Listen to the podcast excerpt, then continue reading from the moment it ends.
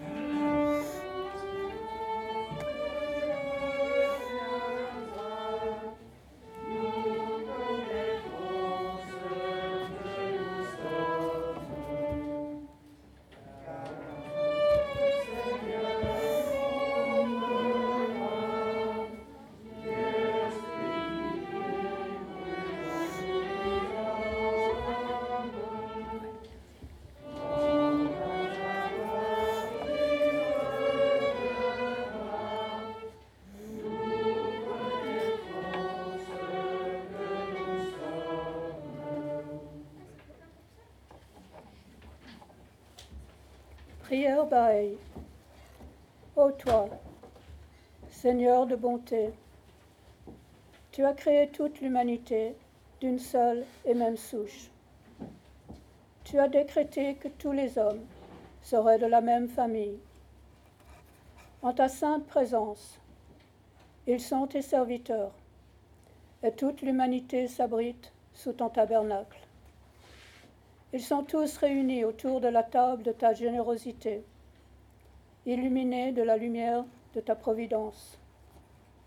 Ô Dieu, tu es bon envers tous. Tu subviens aux besoins de chacun. Tu les protèges tous.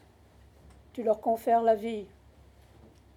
Tu les as tous dotés de facultés et de talents. Elles sont plongées dans l'océan de ta miséricorde. Ô toi, Seigneur de bonté, unis-les tous. Fais que les religions s'accordent et que les nations s'unifient, afin qu'ils se voient comme une seule famille et regardent la terre comme un seul foyer. Puissent-ils tous vivre ensemble en parfaite harmonie. Ô Dieu, lève l'étendard de l'unité du genre humain. Ô Dieu, établis la très grande paix. Ô Dieu, cimente tous les cœurs. Ô toi, Père bienfaisant, Dieu, réjouis nos cœurs du parfum de ton amour. Éclaire nos yeux de la lumière de ta providence. Enchante nos oreilles de la mélodie de ta parole et abrite-nous dans la forteresse de ta sollicitude. Tu es le fort, le puissant, tu es le clément, l'indulgent, qui pardonne les faiblesses des hommes.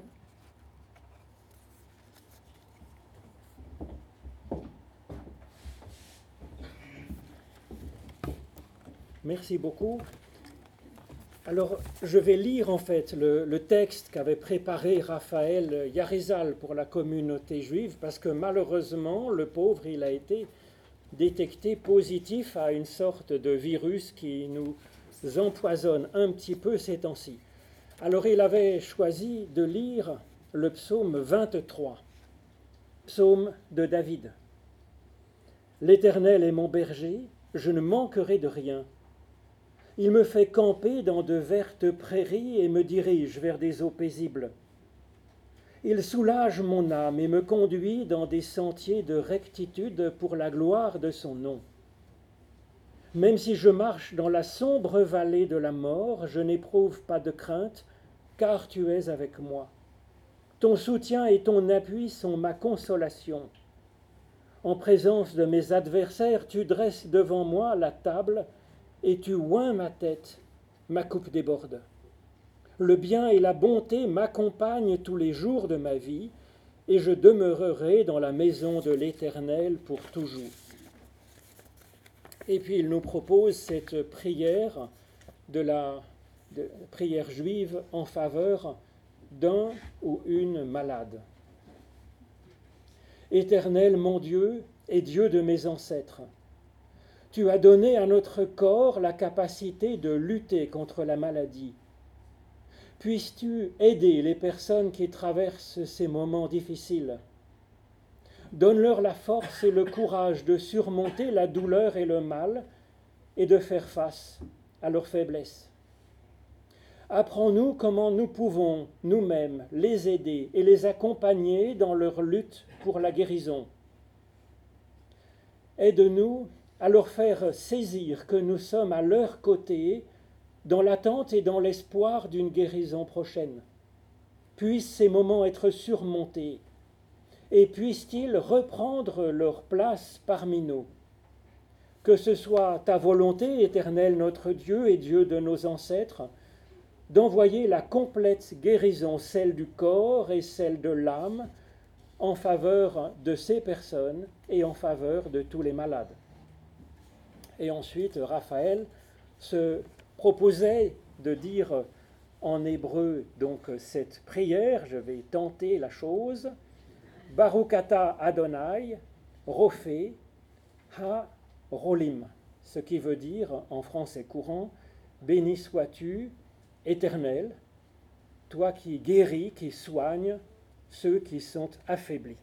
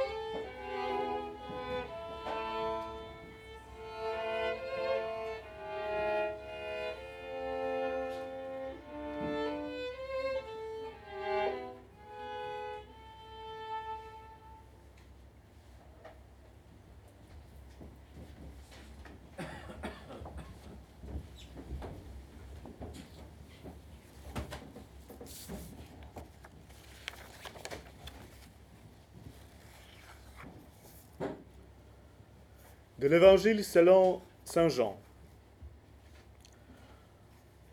Au commencement était le Verbe. Et le Verbe était auprès de Dieu. le Verbe était Dieu. Il était au commencement auprès de Dieu.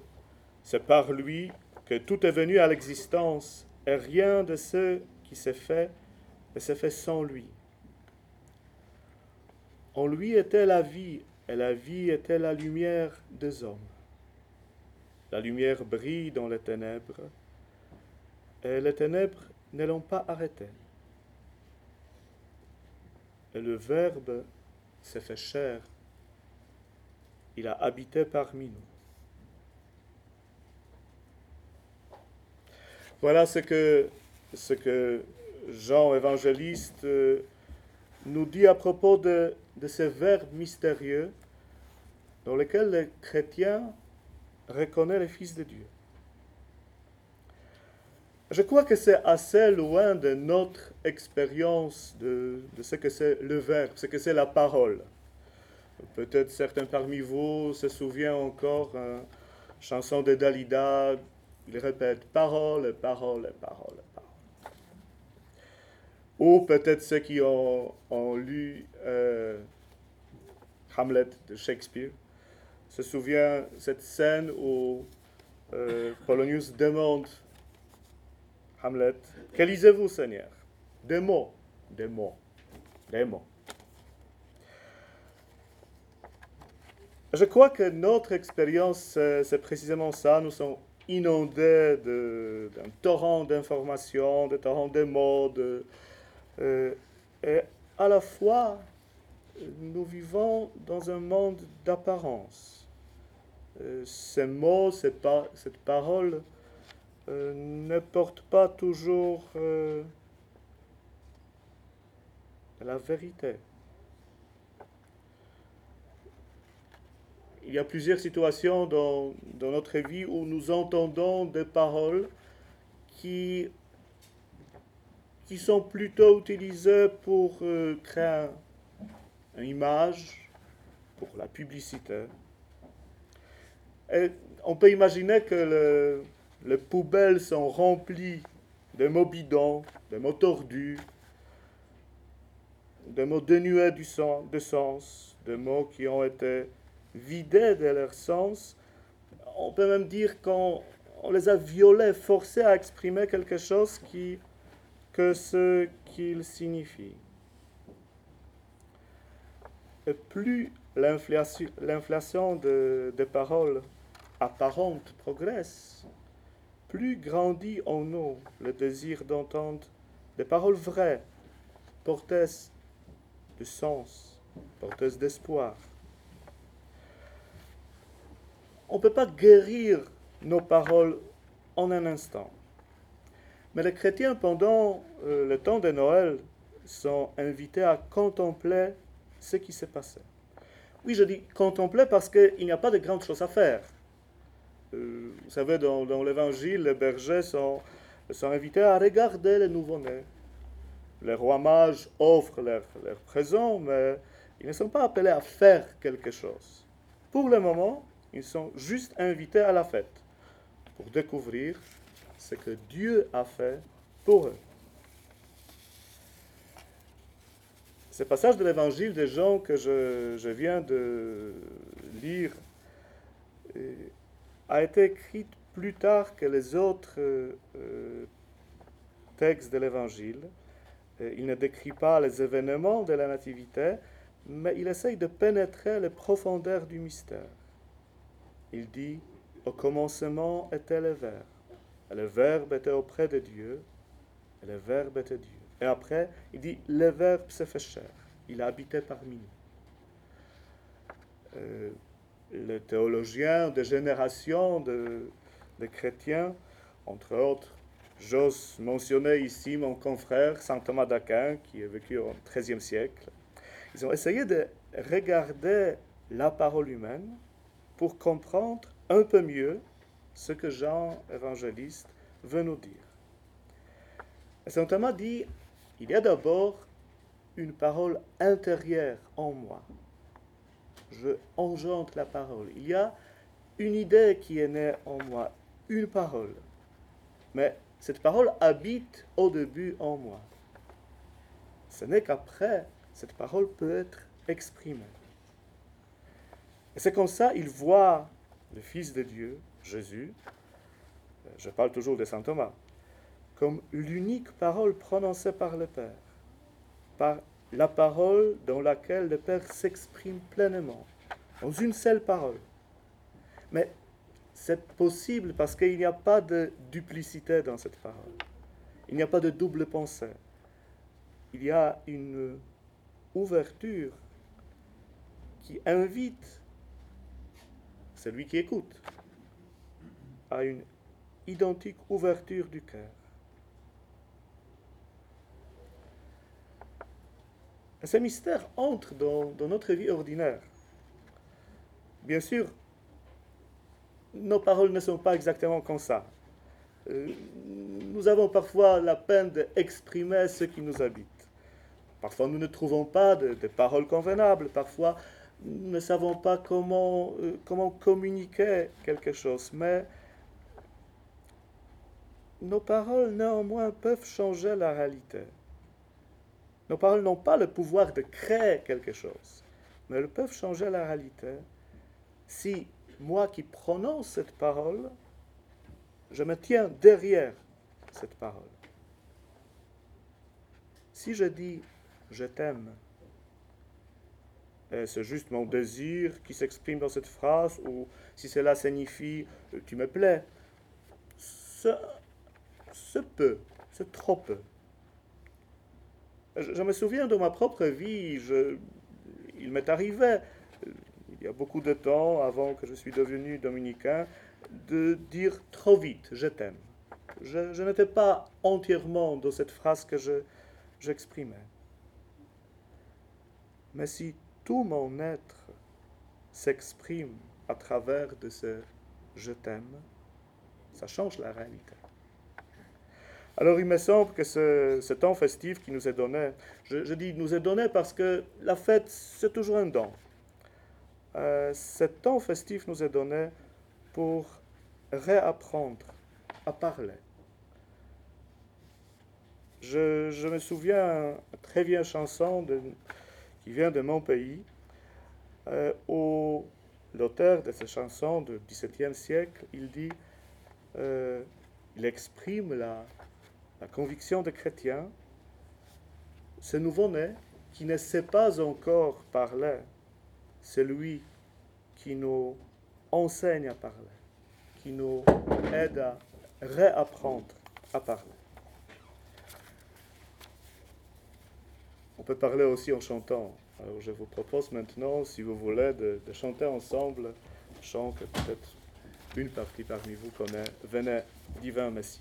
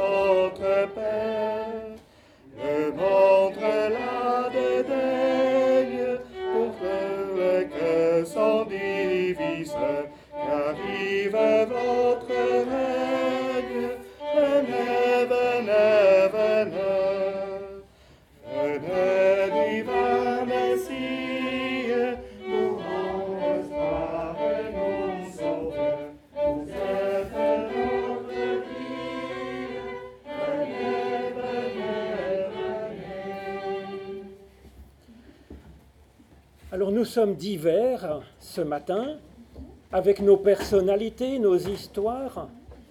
Il y a aussi des juifs qui sont en train de vivre la fête de Hanouka, des chrétiens catholiques et protestants qui préparent Noël, des bails, des agnostiques ou des non-croyants à l'esprit ouvert qui nous auraient rejoints dans ce cœur du marché de Noël de Colonie.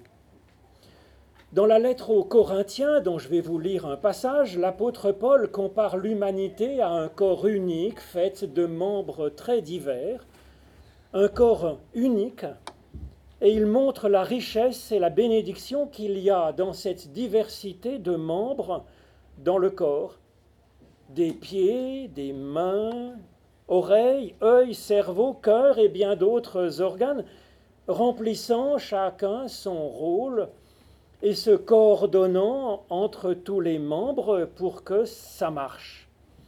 Rien que pour me gratter le sourcil, ça demande la collaboration de divers organes qui sont très sophistiqués et de faire équipe entre ces différents organes avec une grande finesse. Alors voilà ce que dit l'apôtre Paul au chapitre 12 de sa lettre aux Corinthiens. Prenons une comparaison, nous dit l'apôtre Paul, le corps est un, et il a pourtant de multiples membres, mais tous les membres du corps, malgré leur nombre, ne forment qu'un seul corps. Il en est du même du Christ.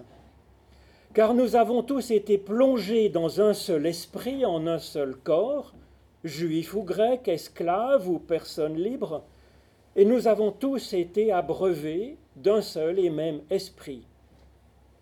Le corps, en effet, ne se compose pas d'un seul membre, mais de plusieurs.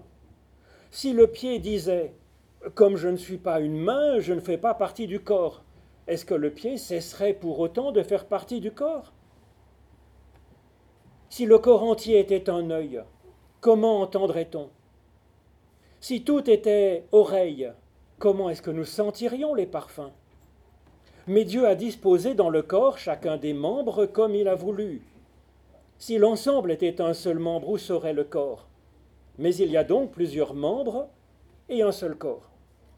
L'œil ne peut pas dire à la main Je n'ai pas besoin de toi, ni la tête ne peut pas dire aux pieds Je n'ai pas besoin de vous. Bien plus même les membres du corps qui paraissent les plus faibles sont les plus nécessaires, de sorte qu'il n'y ait pas de division dans le corps, mais que les membres aient souci les uns des autres. Si un membre souffre, tous les membres souffrent. Si un membre est glorifié, tous les membres partagent sa joie. Vous êtes, vous, le corps du Christ, et vous êtes ses membres, chacune, chacun, pour sa part. Voilà donc ce que nous dit l'apôtre Paul, et effectivement, dans notre corps, il y a environ 30 000 milliards de cellules, chacune avec sa propre vocation, sa fonction, chacune étant habitée de son aspiration à vivre et à transmettre la vie. Chacune étant en interface avec les autres cellules dans le corps, et heureusement que ces cellules ne sont pas d'un type unique, sinon euh, nous n'irions pas très loin. Nous ne pourrions, comme le dit Paul, ni voir, ni toucher, ni sentir, ni marcher, ni discuter, ni penser, ni aimer. Heureusement donc que le corps est fait d'organes divers articulant d'une manière assez incroyable les uns avec les autres pour faire équipe. De même, notre diversité entre nous humains n'est pas un scandale, au contraire. Au contraire, c'est une richesse et c'est une bénédiction que nous soyons ainsi divers et variés. Ou plutôt, notre diversité est faite pour être une richesse et une bénédiction, parce que ce n'est pas si évident que ça. C'est pas évident, par exemple, dans le couple, c'est pas évident dans la famille, c'est pas évident dans la cité, c'est pas évident dans notre monde, notre planète si petite où on est si proches les uns des autres. Et c'est pas facile non plus entre personnes de foi diverses et entre des personnes qui sont croyantes et des personnes qui ne le seraient pas. Alors qu'est-ce qui va faire que des personnes aussi diverses, aussi multiples, puissent former ensemble un corps, un corps qui à la fois tienne ensemble et qui permette aux différents membres d'exprimer leur génie propre au service euh, de tous. L'apôtre Paul, dans ce texte, relève deux choses, deux forces qui nous permettent de faire ainsi corps ensemble. Premièrement, l'esprit. L'esprit, c'est une traduction un peu étrange du souffle de Dieu qui anime, nous dit Paul, toute personne. Esprit qui fait effectivement que chaque personne individuelle est sacrée. Tous, dans notre diversité, nous avons la même source profonde, ultime, qui nous anime. C'est la première force qui nous unit tous. Nous sommes reliés consciemment ou non à la source de l'être, à la source qui fait qu'il y a dans l'univers quelque chose plutôt que rien, ou plutôt que seulement du chaos. C'est ce que Paul appelle l'unique esprit, l'unique souffle, cette source de vie du commencement de la Genèse. D'ailleurs, l'esprit en hébreu se dit la rouar de Dieu. C'est un féminin une source de nouveauté de vie qui enfante la vie nouvelle. Alors que l'esprit soit donné à chaque personne signifie énormément. Cela dit que chaque personne humaine est en évolution permanente et on peut donc toujours espérer en la personne. Et puis cela veut dire aussi que chaque personne est appelée à être elle-même, à l'image de Dieu, source d'évolution autour d'elle, source de, de vie nouvelle. L'esprit est donc un don et c'est une vocation. L'esprit est la première force qui nous unit en un seul corps. C'est une unité qui vient donc de l'intérieur de notre être, qui ne vient pas de l'extérieur nous brider, nous empêcher d'être nous-mêmes, Au contraire, au contraire, c'est ce qui nous donne de poursuivre notre propre genèse, c'est ce qui nous libère comme un papillon qui était pris dans sa chrysalide, qui peut enfin sortir, déployer ses ailes, et le monde, le corps entier, a besoin de voir chaque personne être en forme et apporter donc son génie propre à l'humanité, au corps. Donc cette unité des personnes dans un corps n'est pas une unité contrainte de l'extérieur, mais venant de l'intérieur. C'est une inspiration, c'est un élan. Et puis l'apôtre Paul relève une seconde grande force qui crée l'unité entre les membres du corps, si divers, si particuliers. Cette force, c'est que les membres individuels se préoccupent les uns des autres.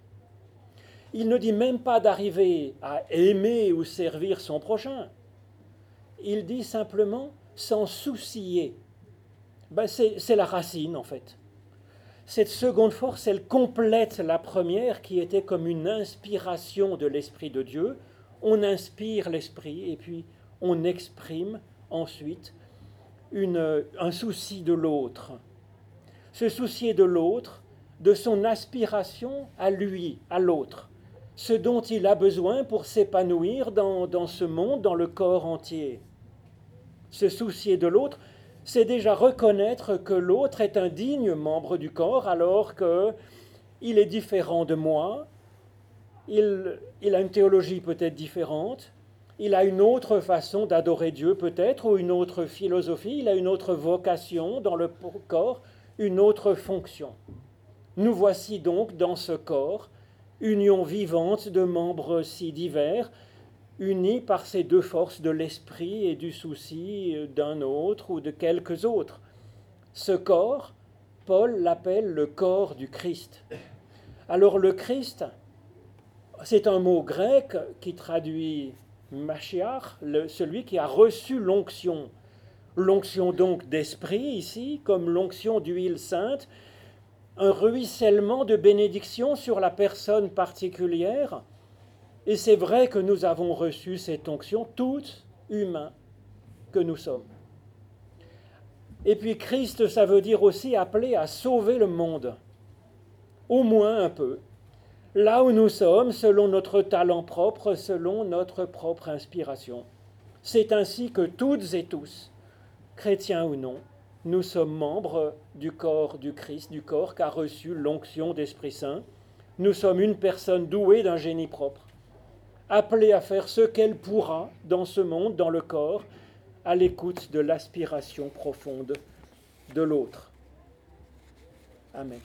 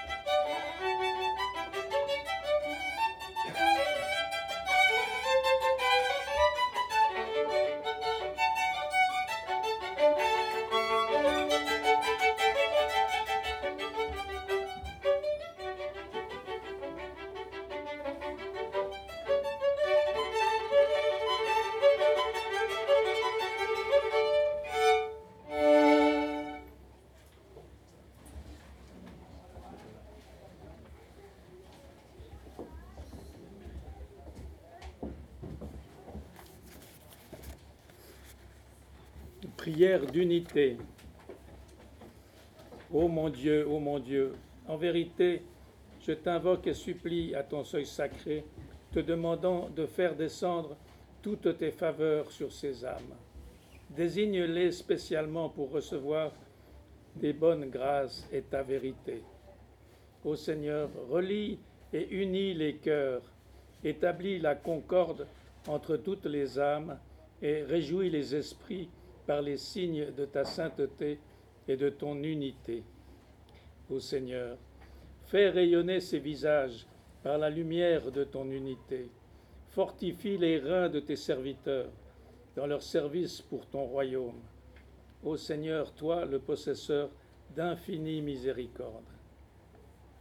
Ô Seigneur de grâce et de rémission, pardonne-nous nos offenses et nos manquements, et fais que nous, tournions, nous tournions vers le royaume de ta clémence, invoquant le règne de pouvoir et de la puissance, humble devant ton sanctuaire et soumis devant ta gloire et de tes preuves. Ô Seigneur Dieu, rends-nous semblables aux vagues de la mer, aux fleurs du jardin, unis et en accord par la grâce de ton amour. Ô Seigneur, réjouis les cœurs par les signes de ton unité et fais que tous les humains soient comme des étoiles répandant leur rayonnement des mêmes sommets de gloire, comme des fruits choisis se développant sur ton arbre de vie. En vérité, tu es le Tout-Puissant, celui qui subsiste par lui-même, le généreux, le clément, l'indulgent, l'omniscient, l'unique créateur.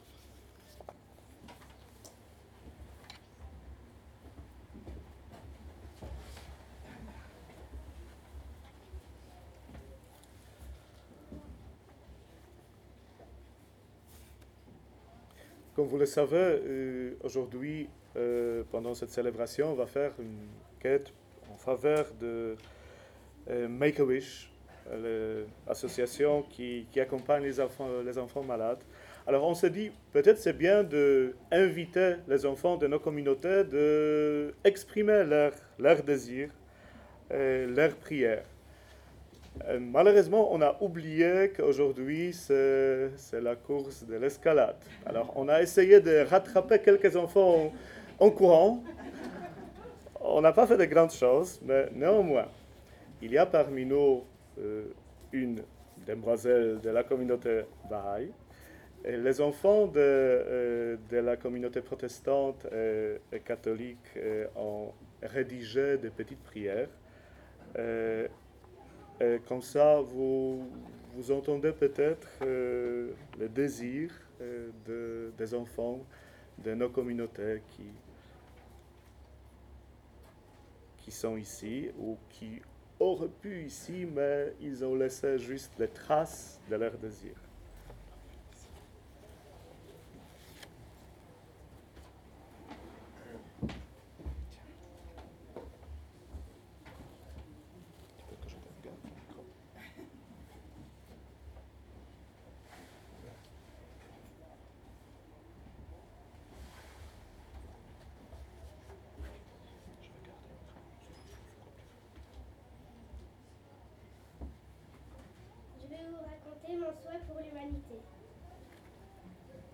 J'ai tant de souhaits pour l'humanité.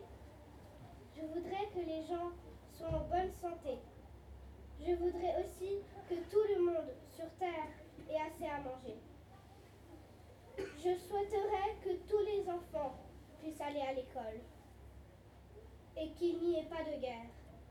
Mais en fait, tous ces souhaits ne pourraient se réaliser que si tout le monde a de l'amour dans le cœur. Donc peut-être que mon souhait le plus important est que chacun ait le souhait de toujours et tout le temps donner de son amour aux autres, sur toute la terre.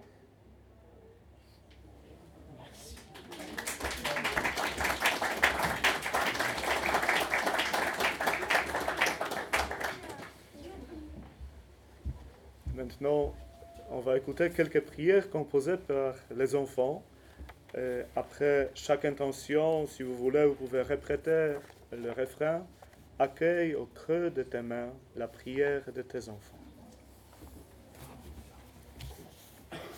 Chaque personne est importante, même ceux qu'on ne voit pas souvent, c'est-à-dire ceux qui ne sont pas comme nous.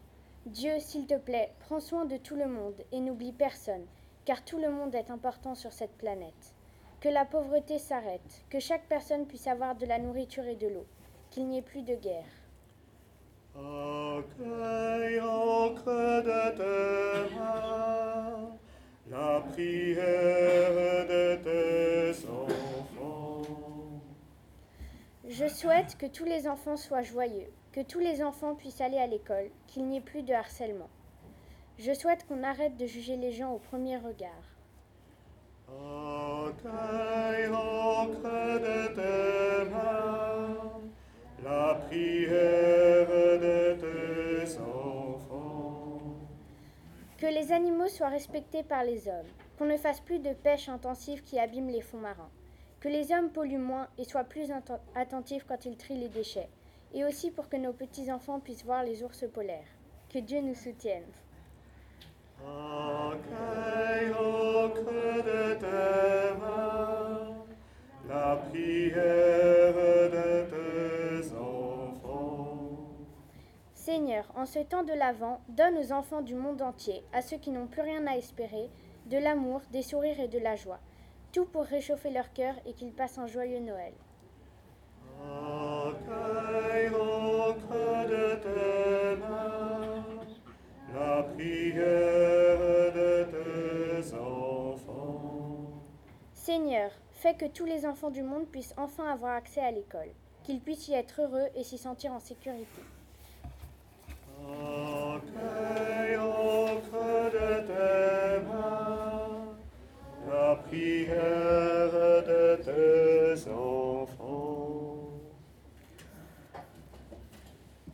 Y a encore une prière qui unit tous les chrétiens.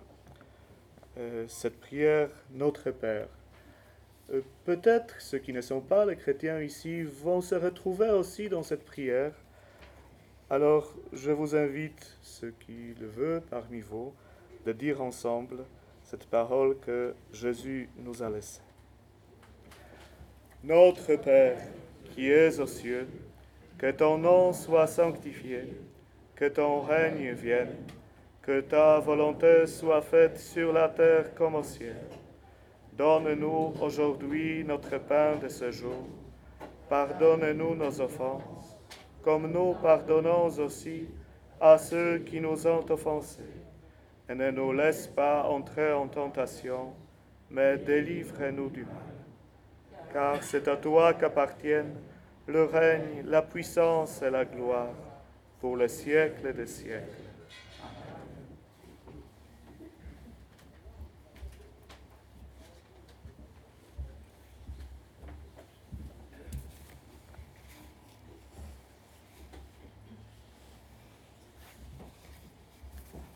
Brandon souhaite faire des photos avec l'équipe du FC Bâle.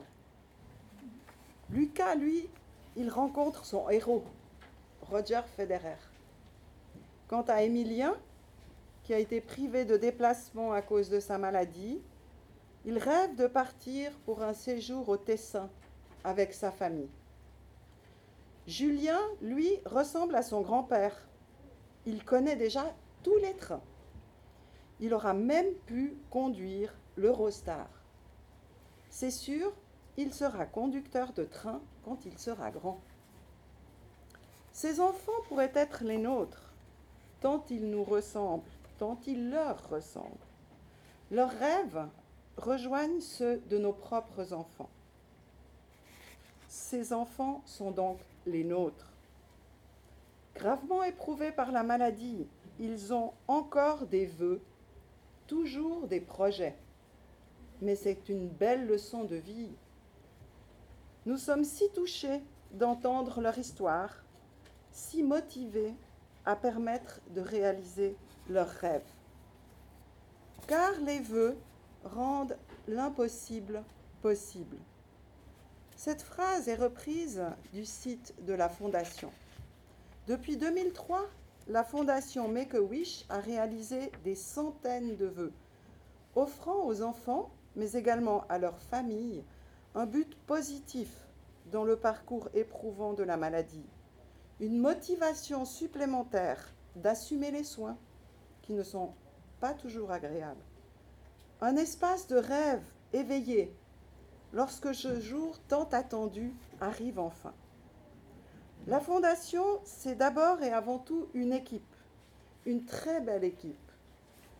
Aujourd'hui, autour de Nathalie Martens-Jacquet, sa directrice générale, nous avons quelques bénévoles, ils sont nombreux, dont l'engagement sans faille est très précieux pour la Fondation.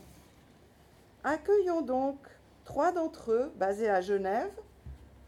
Je demande à Nathalie de se lever et aux trois bénévoles, Nadia, Paul et Giorgio, de se présenter à l'Assemblée. Ils sont là. On peut les applaudir.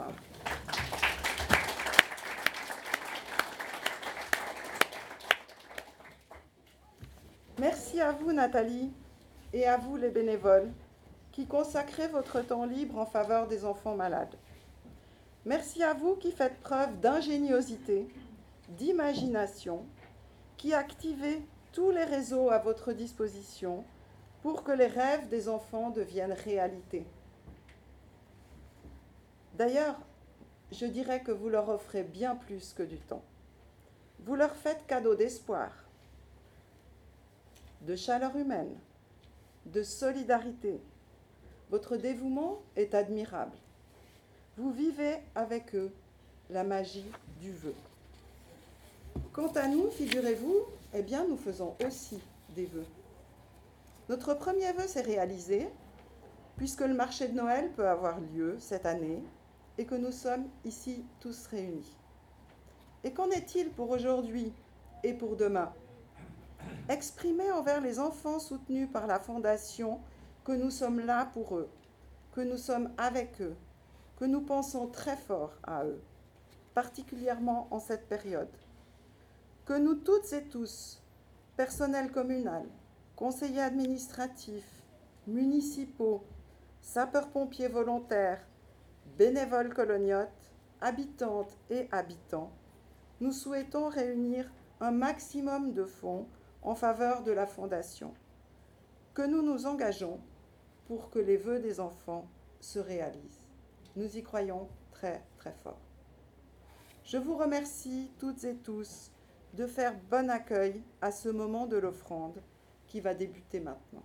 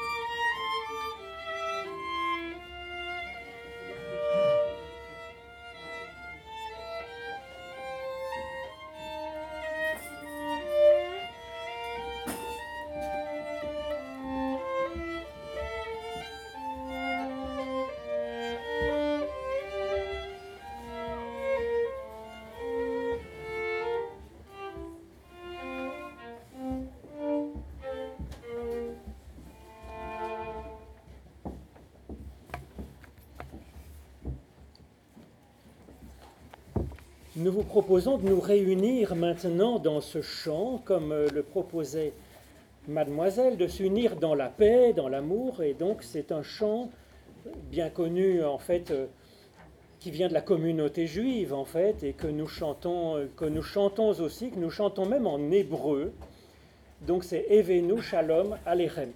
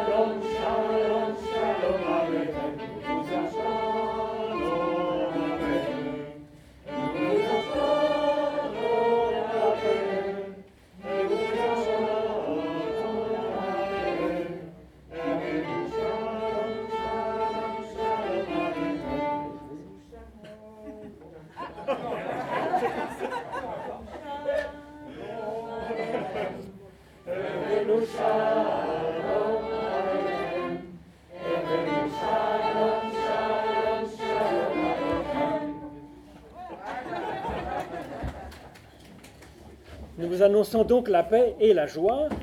Grand merci à chacune et à chacun de vous pour votre participation à cette célébration interreligieuse pleine de foi et d'ouverture, de souffle et de souci de l'autre. Chacune et chacun est béni par Dieu sans condition, au singulier, au singulier de sa personne unique et irremplaçable. C'est ce que nous propose Moïse dans le livre des Nombres.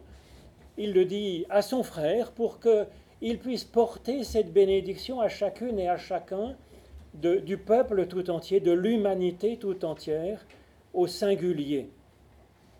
L'Éternel te bénit et t'accompagne sur la route qui est la tienne.